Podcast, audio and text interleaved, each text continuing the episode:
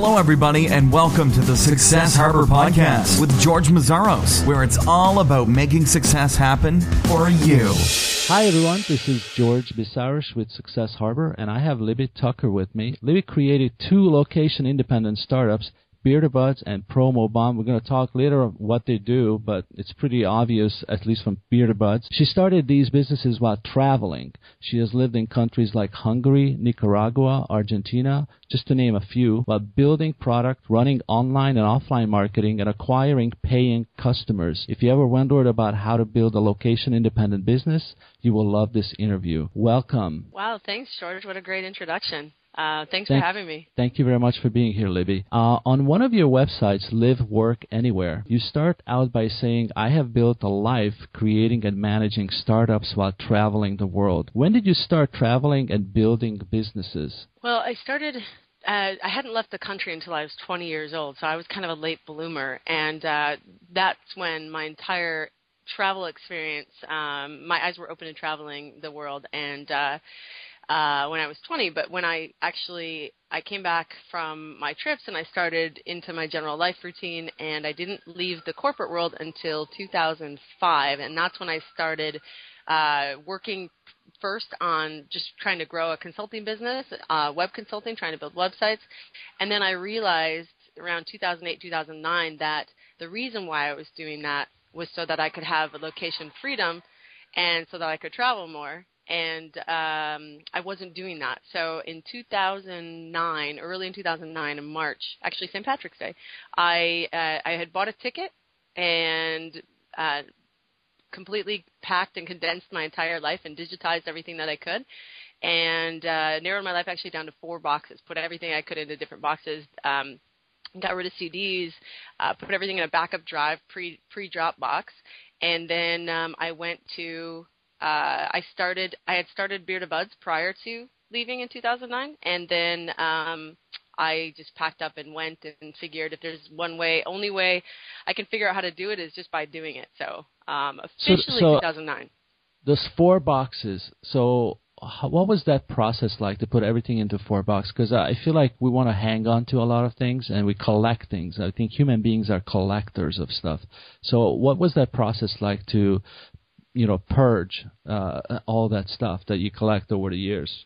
purge is a great word because it was a great purge and a great cleansing. Um, yeah, I had a I had a couple houses, I had cars, I had um, I had tons of stuff, and it was it was a really great experience trying to figure out what I what I really needed first of all, and what I what was most important to me. So the things that I I really needed to survive. I still live this way in terms of what do I just need the basics to survive.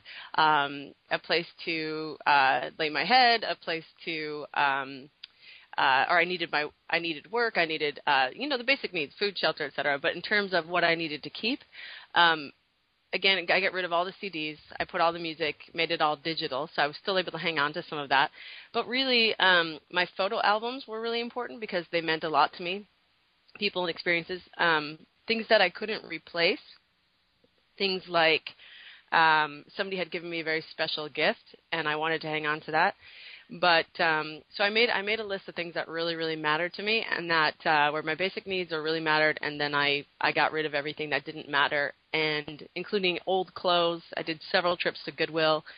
I got rid of um, anything that was just a material that was material. Um, I sold off a ton of things like uh, TVs and and radios, and um, I kept Was it liberating to, Uh, to get rid of some of amazing. Everybody should do it. It's because we incredibly moved into a it's it's funny because we just we just sold our house and we moved into a uh, we rent a place now a much smaller place and it felt so good to get rid of stuff i don't know why people collect so much junk Right. We do, and it adds up quickly, and it's a good idea to purge as often as possible, and challenge yourself not to have a ton of stuff. It really, it really frees you, and it allows you to think more clearly. It allows you to have more freedom. yeah so what what was your uh what was the reaction of your environment your friends family did they think you were crazy or Yeah, my mom held on to my clothes because she was like, "Okay, I don't know what she's doing. This is just a phase, and she's gonna come back for these." And um, so she thought, yeah, they thought I was absolutely nuts. And uh, then my my aunt sent me a book, you know, of I can't. What what book did she send me? I don't know. She was really worried that I was just going to go off to you know try and find myself and never come back. And uh, oh yeah, they were all different. uh, they had all these different worries and fears, and it was so it was completely new. Go. So hard to go against the norm. So let's talk about uh, Beer2Buds. I mean, sure. uh, just maybe if somebody doesn't know what Beer2Buds is, uh, it's why don't you explain it? I mean, I don't want to I don't want to butcher it, but what is Beer2Buds? Well, let me tell you first how it came about because it it has to do with traveling, and uh, I had made that connection early on, and then I forgot, and then later on remembered um, when I studied abroad in Spain. My first experience going abroad in uh, in when I was 20. Um, I don't need to say the year, but anyway, uh, I um I my friends and I I you know, took nine nine classes in Spanish um four at the university, five at a language school, and I couldn't wait at the end of the day just to meet my friends at the local pub, have a beer, and speak English and talk about you know the the uh, the day, the ins and outs, and the you know the challenges or the great parts about living in, living in another country. And when you're forced to be not forced when you're in a place away from friends and family for an extended period of time or for a very unique period of time uh, like when you go away to college, or in this case, I was away for six months study abroad, you tend to form really strong bonds with people. Even sitting on an airplane for two hours, you can form a bigger bond with somebody. You'll tell them more about your life than you would somebody you've known sometimes a year um, or several years. Anyway, so here I was um, after after we formed great experiences. I left Spain. I was working at my desk one day in Milwaukee, big beer town, and it was Friday afternoon. And my friend who I used to hang out with in Spain and Sweden sent me a an email with a picture of a beer in it, and he said, "Hey, remember when we used to hang out in this pub?" and and all of a sudden it opened up all these uh, memories of the experiences that we had when we were together, spending that time together, uh, many, many, or a couple years before in that case. And um, so I wanted to create a way. I thought it was probably the best gift, or is the best gift you could ever send somebody, is is an experience, something that invokes an experience. In our case, it was a beer. What great, uh, what great way to keep in touch with somebody than to send them a beer that they could actually take down like to the local pub and redeem it. So that's kind of the story of how it all came about um, and relating to, to travel. But it's just that it's a system. It's beer commerce instead of e-commerce, where friends can uh, send each other beer money when they can't be there in person to share.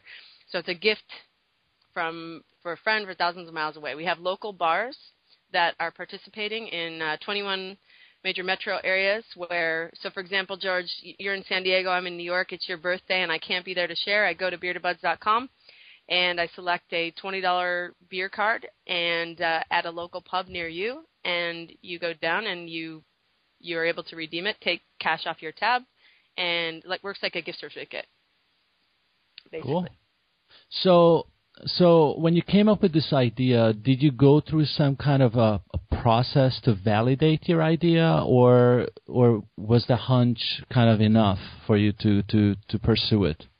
I've gone through so many iterations and so many validations and so many challenges. Um, initially, can you I, give us some examples of how you try to validate it? Sure and keep me on track because I might go off on tangents. But um, initially, when I started to, um, first of all, I started with the the original concept, and I drew it all out. I remembered a notepad. Um, this is back in 2001 originally, and uh, drew it all out and how it was going to launch and how it was going to work. And then I ended up, I said, well, you know, I really should include not just beer. I should include, um, you know, drinks. I should include this. I should include that. I should. Um, you know, I should integrate it with this, and I, I kept um, the idea got bigger, much bigger um, originally before I ever even got to validate it, and just from listening to people and uh, thinking too much and. So did you did you talk to a lot of people, or did you just think about the idea a lot? Both, but then Okay. later on, what I did is um, I ended up bringing the idea back down to the very simplest core, the very simple concept, um, the the minimum viable product. What what do I need to accomplish from A to B? And when I figured out what A to B was, then I went back and I did official. I did surveys like Survey Monkey. Um, sure, I asked friends, but friends are always going to tell you either it's terrible or it's awesome, depending. Um, but they'll never really. I, I wanted to talk to people who are actually going to use the product. So I did surveys, but I also went out and um, I created um, a very simple product with five bars in in West Seattle and I also asked the bar owners. I spent a lot of time in the bars because the bars are my customers and the beer drinkers are my customers. So I had to figure out from both sides what was kind of a good balance between because it's it's the two-sided market problem. Which side do I serve first? Who's my true customer? What's the right balance that's going to make that are going to make people actually send the money, and that's going to make the bar owners happy because they're getting enough customers. So I created, did a lot of research. Um, talking to bar owners, talking to potential customers, and created what I thought was the the system that they wanted. Um, and I launched with that, and then uh, when I launched with that, I met, I took, I did a lot of uh, Google Analytics, a lot of um, measure. I did some Facebook ads, measured all the different Facebook ads to figure out what the conversion rates were, what my conversion funnel looked like. Um, fig- tried to figure out like what this is kind of pre-heat maps and um, A/B testing, um, but it was well, actually, I guess A/B testing was kind of starting, but it wasn't as simple as it is now. But um, trying to tweak it and kind of figure out what people wanted from that point on, and that's how I was doing lots of different, um, and still going out and talking to people. Like, how would you use this? How, how did you try you? to pre-sell anything before you built anything? I didn't. I didn't, and I think I think with some products that works really really well to make a, a landing page and just and drive traffic to it and just check to see where they're to click and what their user behaviors are. Had I had tools like Unbounce been around, or had um, had I thought realized that you could do kind of this smoke test ahead of time um, before actually launching out. Um, my impression was that you have to go as big as possible. Um, I talked to VCs, told them about the idea, and they wanted me to build a billion dollar idea, and I listened to a lot of that feedback um, without realizing that I could do something much much simpler. So. So what do you think is? Do you think it's a, it's a bad idea to try to go as big as possible? Yeah, I do actually. I and, definitely and do. Talk about that a little bit. Because um, it's it's it's a failure waiting to happen. You have to start small, and you have to iterate and test and iterate and test. And I mean, some some products you can just do the landing page and test quick conversions. Some products, though, you do have to build an A to B. With PromoBomb and Beer Buds, and particularly with Promo, PromoBomb, with Beer Buds, I just wanted to keep building and building and building. And what happens is you build and build and build, and if you're not doing enough testing, if you're just listening to the market or VCs or whomever, you build and you have you've built so many features and you've spent all your money on it that a you need to support all those features, and b um, customer customers you find out aren't going to use all those features. They say they wanted them, but they don't really want them. So you have to measure user behavior. Yeah. So quickly, let's explain what PromoBomb is, because uh, some people in the audience may not know. Would you uh, explain that briefly? Sure. So while we were working with Beer Buds, um, we had a, an iPhone app that said, you know, validate this beer card on your phone, and it was still such a new concept at the time that um, we were having, you know, we were having great adoption, but we were still having, um, in terms of people liking it or signing up, but not necessarily using it. And Groupon and Daily Deal sites launched, and they completely flooded the market. They did an awesome job of, you know, well, like they'd send a thousand you know, a thousand Groupons would be bought for one location, and they'd have a month to use it or six months to use it, and so um, in it sort of negative, negatively impacted us in that everybody was daily deal crazy for a little while, and they thought Beer Buds was a daily deal site, and it positively impacted us in the sense that um, a lot of people uh, the market was now being trained on how to use smartphones and validate on your phone, et cetera. Um, but what we did is we found our sales sort of decreasing and our signups decreasing, and our bar owners asking us for they wanted to run their own promotions. They weren't our, in our particular demographic, bars and restaurants, small mom and pops, they weren't huge fans of Groupon because they didn't um, they didn't have a lot of control over their promotions and they weren't able to they were losing money in some cases. So they wanted to the feedback we kept getting was we don't want to just do beer. We're a restaurant. We have nachos and we have pizza. And we also want to have more control over our customers' data. Groupon takes all of our data. We want to keep control over that. So that was on the, the bar side and on the or the merchant side. And on the uh, our other our customer side, our user side, we started seeing an increase in adoption. We ran a couple tests and experiments and instead of just building a feature, we ran these experiments and we said um, we we found out that if we ran a promotion, we we tested out kind of doing local promotions with beer and beer buds, and we found a higher conversion. Not only local promotions, but we did deals just to kind of test and see how the market was um, was going. One of the VCs we talked to said, "Why don't you create a Groupon for beer money?" Um, so it was just daily deal create craze. We thought we'd test it out, but what we with with doing a lot of uh, customer validation, or sorry, customer testing and talking to our customers and user testing, we found that people wanted a uh, our customers wanted a system like Groupon but more control. So, and we found a higher conversion. So we created um, essentially PromoBomb was a product inside of Beer2Buds at first, and then we decided to spin it off and create its create it as its own product, um, a software as a service product that allows bars, restaurants, and even retail. Ex- we expanded our market to um, create these promotions, open-ended promotions, track them, distribute them to their own network and uh, partner networks, and then be able to track all of the data real time and to keep their customer data. And what were the signs that helped you make a decision to spin it off, so to speak, and turn it into a product? Confusion. so people said, it's Beer2Buds. How come I'm getting nacho promotions? That's all. Mm-hmm. So okay. it's a very similar uh, product, uh, except for one's gifting and, and e-commerce, Beer2Buds, and one is um, is you, it's a software as a service where you pay a monthly fee. So so today, how would you compare the two businesses? Which one? Um, I, I, don't. I don't want to say more successful, but which one is more widely adopted? Um, Beer2Buds has the cool factor, so people remember it more. PromoBomb is more practical, so people are more willing to pay for it, and they're not as uh, they they don't remember it as much. If that makes sense. So yeah, yeah. One has uh, one is more of a utility. I right. guess promo bomb opens the door, and right, promo bomb is the one people really want. Okay, and um, let's talk about um, building uh, building brands on a budget. Because I mean, uh, do, at this point, do you have uh, investors uh, for either of these businesses? No, they're uh, self-funded. Um, either through they keep they're self-sustaining um, or have been. I've had ups and downs, or I'm currently bootstrapping to kind of to do some uh, technical work on them. I have so, investors, but not now. Okay.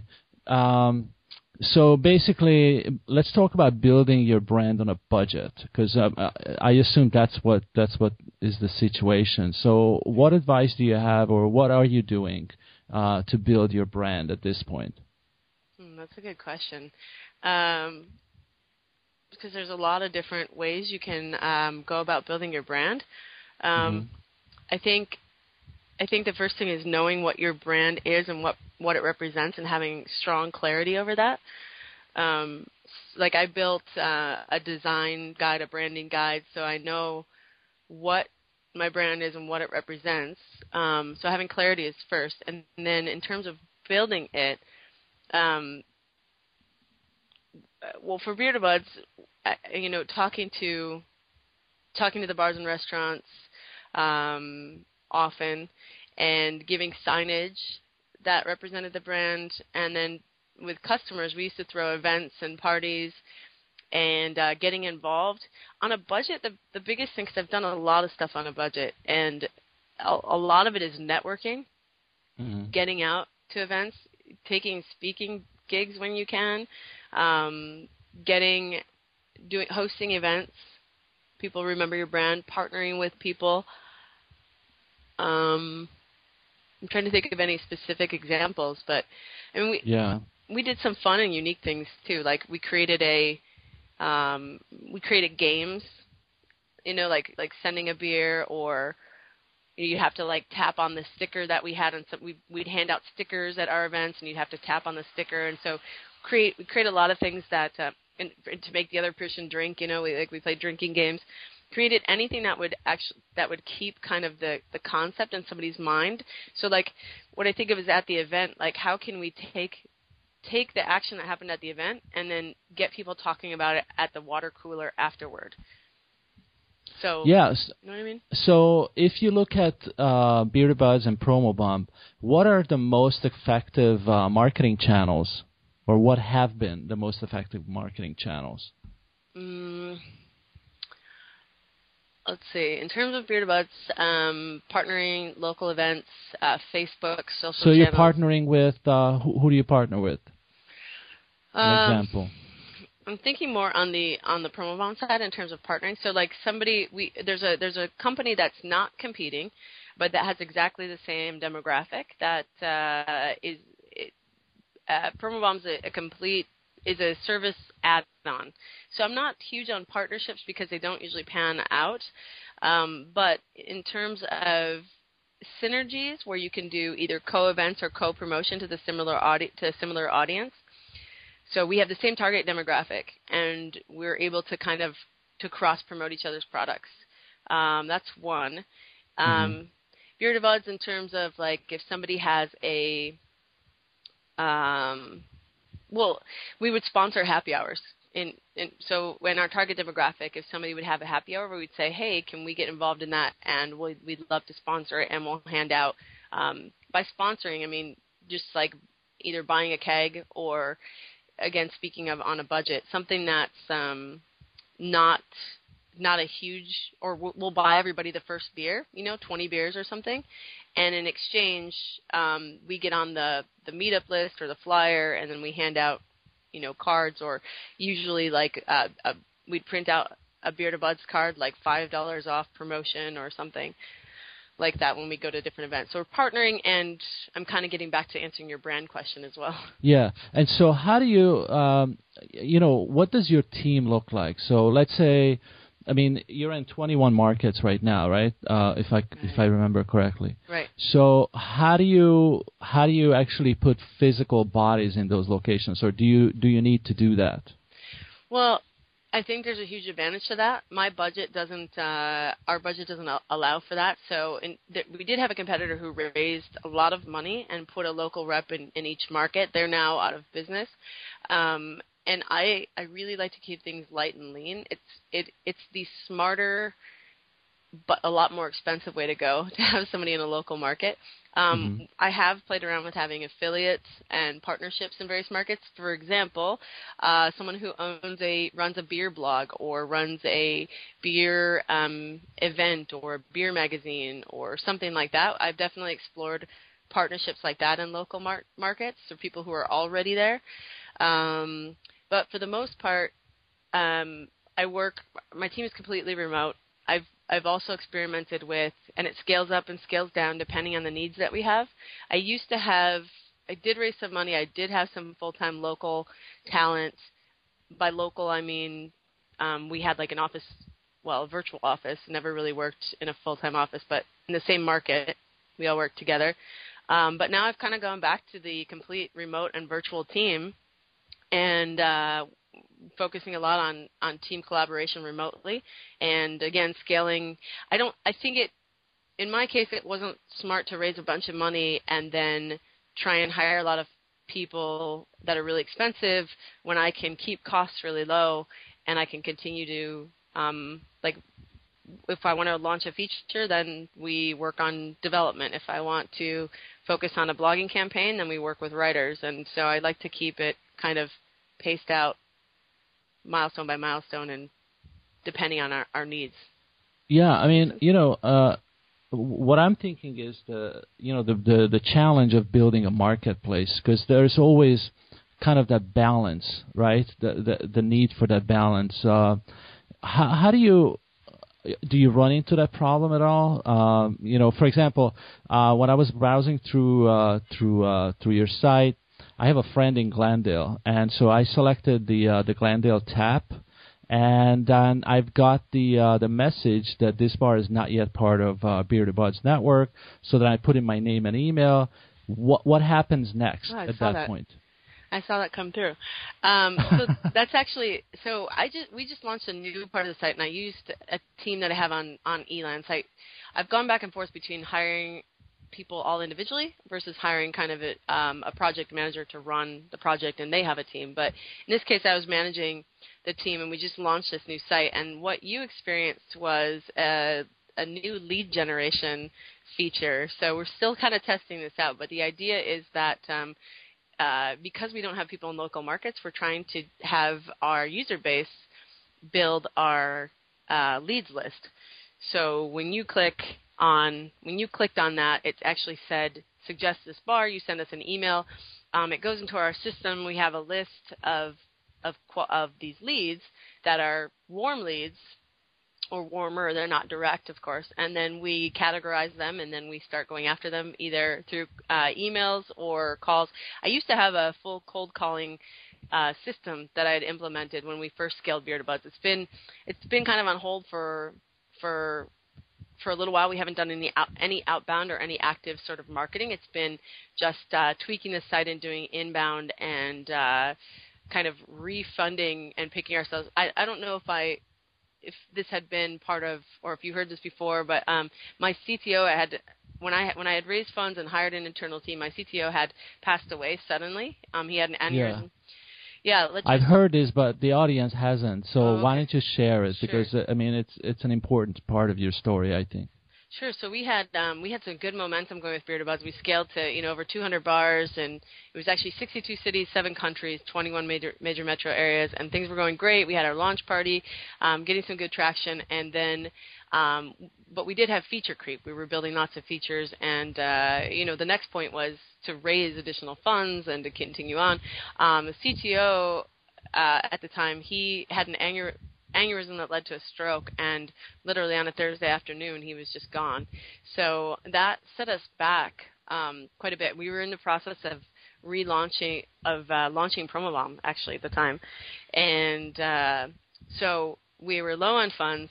We lost our development talent, and then one of the the uh, developers, really kind of a um, uh, new, I guess I would say, kind of new to the market or new new developer, um, kind of stepped up and did some of the work, but then, you know, got this the it, it was challenging. You know, the team lost morale and people wanted to be part of the success and see, you know, seeing certain things. It, it took a big impact on the team, and um, so we were at a point where we were on a kind of downward. Groupon was um, at that time uh, coming to market. Everybody wanted daily deals, like I was saying, and so it was kind of a. It took a, we took quite a bit of a hit. So I've been kind of um, in the meantime rebuilding, rebuilding funds, rebuilding team. Have you considered quitting?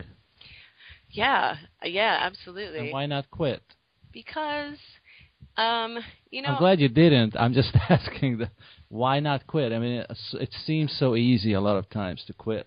I talked to two friends yesterday, and I said, "Hey, how's that you know project going?" And they said, "I quit. I quit that." And they actually used that word. They said, "I quit."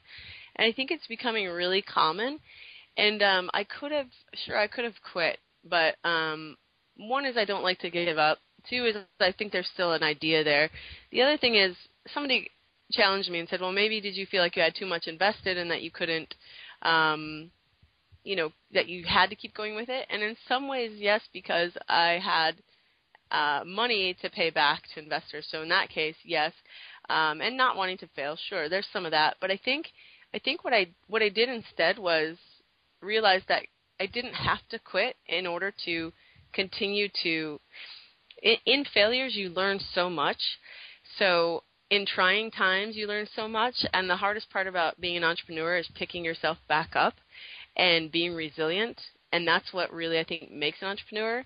So I also have lots of friends who have stories that they they blew through nine million dollars of funding and they didn't get cash flow positive until year nine.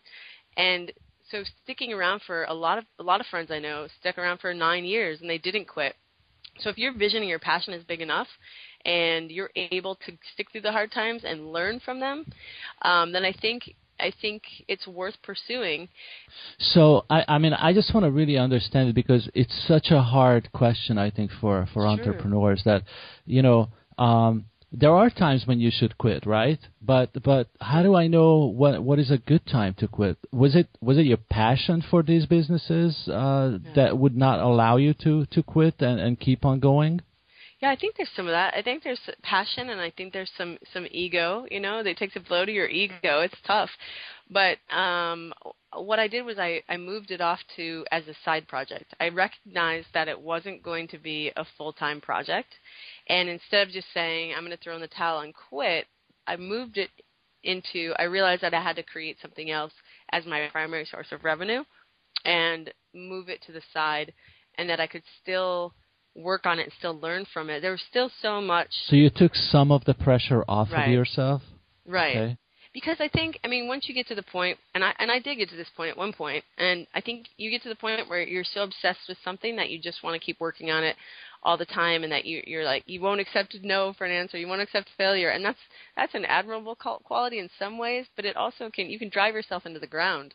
It's and also incredibly stupid at times, right? Stupid, if you yeah. So so tell me, what would you have told you to really quit? Like what would have to be different for, you know, in in your situation? I mean, because uh. I just want to, because you know, I want to. It's hard to know, but I, I'd like to know, like, when do you think is a good time? Like, what has to happen to say, you know what, it just doesn't make sense to go on. I think um, if I didn't if I was getting a lot of negative feedback and I didn't have a lot of emotion or money invested into it. But I think it's primarily the feedback. I mean, it you have to you have to separate the emotion out at some point and say, okay, you know, this was fun, but uh it's not it's not working because nobody likes it.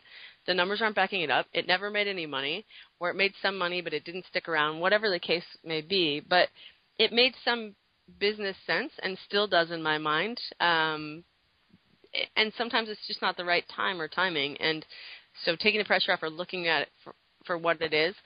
Um, but I mean, I definitely have. It's not. It's not the only venture I've had. I've had lots of little uh, trials and errors, lots of different startups, startup ideas, and and I guess a lot of it comes down to traction. A lot of it comes down mm-hmm. to passion. Um, but but really, I guess the the smart move is is it getting any traction? And do i have the passion and energy that i actually want to put into it even if it does get traction? So how are you, how do you look at it? And now are we talking about beer buds now or PromoBomb or are we talking about both? Uh in in terms, in, in terms of uh you know, um, talking about you know a potential failure and and and you know just the way we talk about your business now. Sure. I mean, they're both kind of um, they're they're both at a stage where you can I can either put tons of passion and energy into them behind them and and really go for a you know that billion dollar so, launch. So what milestones do you set for? you? Do you set some milestones for yourself? Let's say the next six months, the next twelve months, and two years, for example, for you to know that uh, that this is what the business has to hit for you to pursue it any further. Um, yeah, so there, there's a couple different that it, when you're in growth mode in a growth model, yes. Right now, I've been in kind of sustainability mode, and when it's there's a cash flow business and a lifestyle and a lifestyle business, and then there's the I'm trying to actively grow my business mode, and I haven't been in that mode for uh, for a little while. There's because there was some development um, gaps, but uh, when I am in that mode, yes, absolutely. Then then it comes down to um, managing the the bug balance on the site, so doing some product development, features and bugs, and usually I, I revert back to minimum viable product. What do we need to actually absolutely have out? Don't get feature creep. Figure out what you need to launch, and that's it. And go very agile. Very very agile meaning once a week you do your releases, once a week you do your updates, once a week every single week you're on track with your development team. Um, from a sales cycle, definitely as soon as if the product is at it's never going to be it's hard to get it zero bug bounce but if the product is um, at low is functioning and, and there's activity and customers are liking it then then yeah absolutely then setting up a um, a sale like I I love I'm a big CRM nerd so I love bringing in like uh, creating funnels and creating sales teams and you know having our our leads and and uh, um, passing those back and forth among team members and working them through the stages.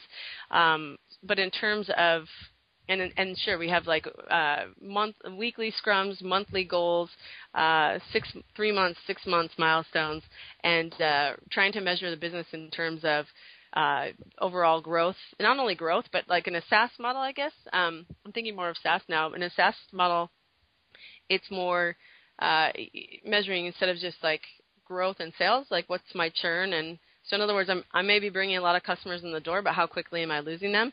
And then going back and looking at that and saying, okay, now what's the next phase? So let's say we want to get um, 10,000 leads, we want to bring in 100 new customers. What do we need to do to get that, and how long should it take? And then consistently measuring that.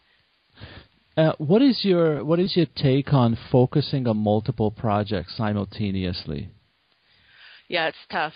Um, it's do you do you recommend it? Uh, is it something? I mean, for you, it sounds like it was a natural evolution uh, to have Beer2Buds and then PromoBomb because they they were so related, and and you know one was kind of born out of the other. But do you recommend try to pursue two, or you think one should focus on one business at a time? I think you should know yourself and how you work best. I tend to um, get I tend to have a hard time just focusing on on one thing. It actually gives me energy to focus on something else and then usually inspires me or gives me a break on the thing that I'm working on and then something comes to me and I switch back over to the other one. I I can't I can't say I recommend it or don't recommend it. I think most people don't recommend it because for fear of getting distracted and I could definitely understand that. But I think it's really about knowing yourself and and just overall don't take on too much. If it's making you happy and you're really going after it and it's giving you energy and you're able to focus on these things and be productive, then great. But if if you're not and you're feeling overwhelmed and tired and anxious, then something should really be reprioritized or or given up. And I have to do that con- process constantly.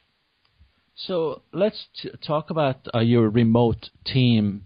Um, what are some of the, the challenges and, and how do you keep your team team going? I don't know if you can talk about the size of your team and, and you know what people do, but how do you stay on top of it? Being, I would imagine that you're in different uh, geographical locations. Yeah, we're all over the place, and it really depends on the project. Anywhere from Buffalo, New York, oh, um, like uh, I think Arizona to El Salvador to Philippines to Hungary. Um, actually, the the designer I know you're from Hungary. The designer who uh, redid the new Beer2Buds look is uh, from Hungary. Oh, so wow. Good. yeah. So, um, so all different time zones. What we do is we focus on one single time zone. So we all work off of when we're, when we're collaborating. If it's if it's a if it's piecework, like I say, hey Gellert, if you can, and I'm not sure if I'm pronouncing that right, if you can create help create this uh, bar flyer based on my mock-up, and you know within by end of week and get back to me, then we don't need to worry about time zone. It's just communication back and forth. But if we're actually having meetings, particularly for sales and development, then we all agree to one time zone and work off of that time zone.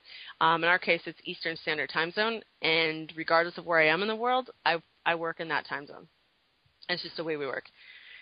Um, and communication and product manage, project management tools are incredibly important. I use everything from Pivotal Tracker to Trello. Trello's been my, my favorite as of late, even for development, which I never thought I would use it for. Um, and uh, what else? Google Docs, Google Spreadsheets, all the Google apps. Um, Mhm. Like right now, I'm doing a blog. Like I'll write, I'll write a blog post. I, every, I believe very much in systems. Systems keeps everything going. There's a little bit more management up front, but it's incredibly productive. Um, doing- And it's scalable, right? and it's scalable. I'll, so, for an example, I have a Google site wiki that has a. I'm a big fan of Google sites. People make fun of me, but I put all. I do a huge knowledge base knowledge dump in there. I have all my knowledge base for development. I have my knowledge base for. Um, for example, Live Work Anywhere, the content, the branding, design, um, everything down to how our photos should look, everything. It goes into one knowledge base, one wiki. And then we have Trello that we go through various tasks and I just brought a new um, content editor on. So my flow is this: I write a post, um, I post it up in a Google Doc or Google spreadsheet. Um, the ed- I put put the milestone up in Elance. The editor comes in, edits the post. I go through, make sure it's good, and then uh, somebody else comes in and um, uh, v- VA actually she comes in and she takes the post, puts it into the um, Word into WordPress, does all the updating, make sure it's SEO checked, and make sure it's got all the images in it and that they're done properly compared to the design guide and the wiki, and then that's it. So all I'm doing is writing the posts, um, which is my creative energy and what I it, it creates it in my voice and my brand, and I do a little bit of review on the edit, um, and that's it. It's a full process. Mm-hmm. Yeah, systems are so so important, and I, am you know, I'm glad you brought that up. You're also uh, doing some consulting work for uh, for Elance. Is that is that correct? Right. Speaking of Elance, um, I how I, did you land that gig? Well, so basically, I um, I used Elance to build the first iteration of Beer2Buds, and then I used them to build this iteration of Beer2Buds. I've built teams off of it, so I've always been a strong um, component of online work. I've been using Elance since I think 2007, and uh, I was in. I work out of a co-working space called WeWork, which is now expanding like gangbusters across the country. And uh, in the very beginning, we just had a, a lab, and uh, I was part of the first lab at WeWork. And WeWork, uh, I was I was there one day, and this the Elance was giving a presentation or a workshop, and the CMO was there, and I walked up to him and I said, "Hey, um, I built up my first iteration of Beer2Buds using Elance, and you guys should. I think that you guys should have an embedded presence inside of WeWork locations to really help out all these startups. And I, this is right up my alley. I love what I, I love doing this, and um, I'd love to help get get this going and bring you guys essentially into WeWork, and that's that's what happened. So now Elance and WeWork have have formed a national partnership, and um, I'm in charge. I'm helping build out their the infrastructure that helps um, people. The thing is, I use. Um, hang on one second. Sorry, I'm getting a phone call. Okay, so um, I use. I think of Elance in terms of. In you can either uh, raise money, you can go through an accelerator program, or you can bootstrap your company using something like Elance, particularly to get small projects, MVPs or minimum viable products, A to B, off the ground. And so I, I look at it as look at it as a great option to have uh, to be able to bootstrap and build simple products and do lots of testing up front. Elance is a great option, and especially for micro tasks. There's quick projects you want to do. Um, I found the the content, the blog or sorry, the content editor that I'm working with. Um, I found her by through Elance by creating one job and posting out three different sorry one job to, to edit an article or two articles, and then I hired three different people to edit that same article, and uh, she was the one that I gelled with most, and and so I selected her. Um, anyway, I'm going off on a tangent. Bring me back. you know, we went way over uh, the 30 minutes, but I have a few more questions. Can you stay, or yeah, uh, sure. you know, we can. So you've been traveling since 2009 uh, regularly, you know, about building business and all that. So when I travel, I don't even want to check my email. So how do you stay focused uh, while you, while you're abroad? Well, I look at it as a complete lifestyle change. So um, I I work all the time, but I don't work. So I think it's really important to set uh, times, boundaries. Um, like what I, what I do is I create a list of my own personal milestones, in the morning. So I, I say, okay, what do I absolutely have to get done today? I create a list of um, not only a to-do list, but I narrow it down to say, okay, what are my four key, four to five key things that I have to nail today um, in order to make progress on my business? Um, working down from my one-month goals to one-week goals to my daily goal, um, and that and that's all that matters. And I say, I need to hit this today. I need to make this happen, regardless of where I'm at in the world. I want to be completely seamless and keep operations going. Um, but the difference is so I'm in uh where was I just? I was in Alaska and uh like a couple weeks ago. And I was in this little town called Haines, Alaska. And the day before I was bike riding took a nice long bike ride through the mountains by the river, hoping to see a bear, didn't. Um but took it like was just um was at the uh this little old town area where they had they had filmed this uh oh what was the name of the movie? Anyway i was enjoying meeting local people. I was i was bike riding. I was enjoying the local culture. And then the very next morning i went to a local coffee shop and i worked there for i don't know 5 hours. And then right after that i met up with some friends and we had some you know local food. And so the difference is keeping keeping my routine or keeping some sort of routine allows you that freedom to be anywhere. So routine is really important.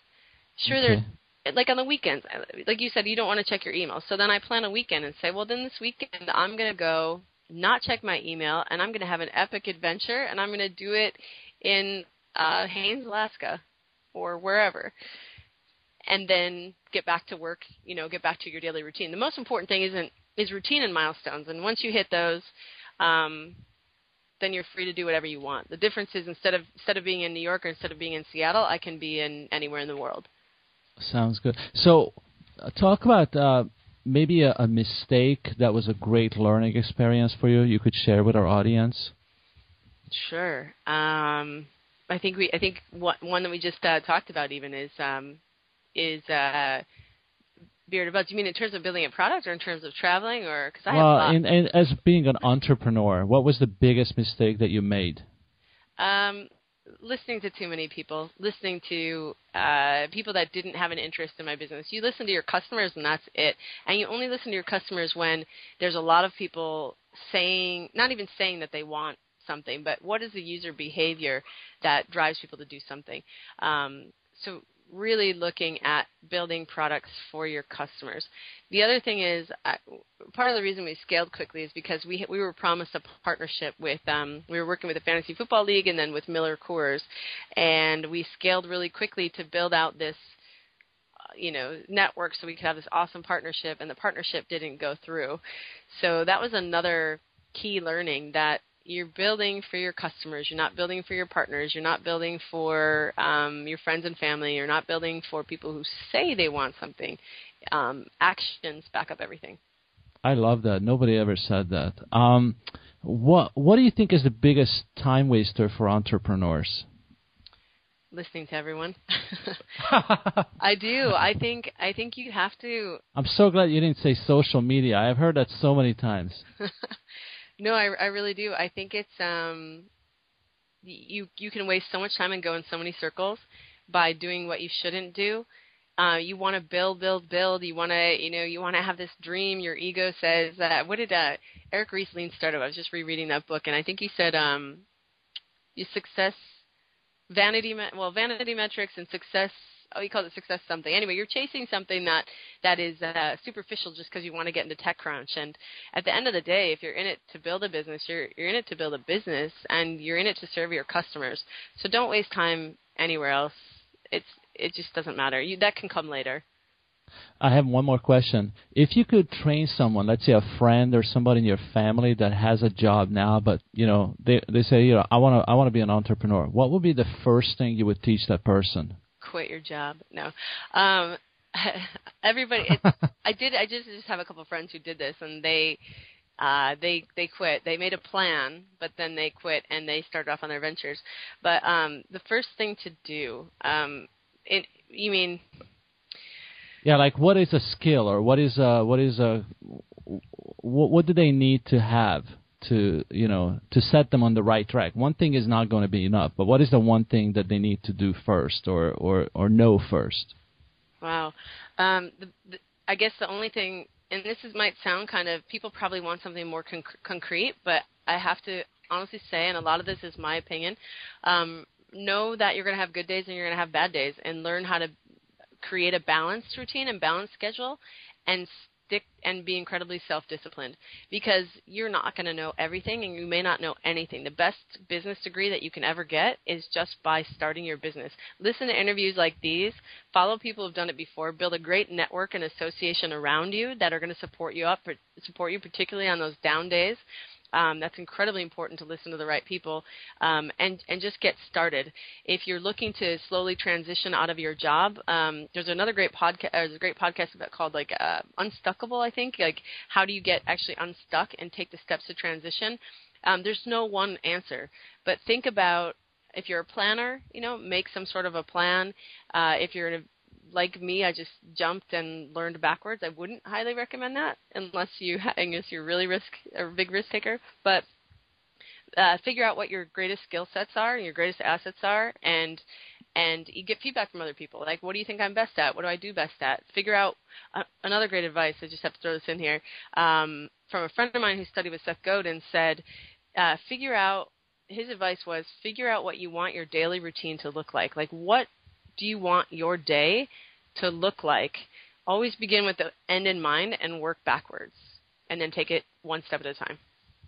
Sounds good. That's uh, sounded like uh, habit number two, right? Habit number two. That's my favorite habit. Stephen Covey. Okay. Um, I, I so appreciate you coming on Success Harbor today, Libby, uh, to share your story, ups and downs, and you know everything uh, you know you have learned and, and, and done. How can people connect with you or find out more about some of the projects that you're working on today? Sure. So I'm trying to uh, centralize everything either on libbytucker.com. I have kind of a list of what I'm working on, um, or liveworkanywhere.com. Just shoot me a contact or shoot me an email. Connect with me on Facebook, uh, libby.tucker, and uh, or LinkedIn, uh, libtuck. You can either always find me at libtuck or Libby Tucker, and I'd love to connect. And I love helping entrepreneurs. You know, I give people random feedback on their ideas all the time. I'm not really quick to respond because I'm a little swamped, but happy to help. And I love connecting. Association is so important, so please connect. Let's all be successful together. Thank you so much, and I wish you much luck uh, with all your all your uh, adventures, travel, and business. Thank you so much. Thanks for having me. I wish you luck too. Thanks. Bye. Bye.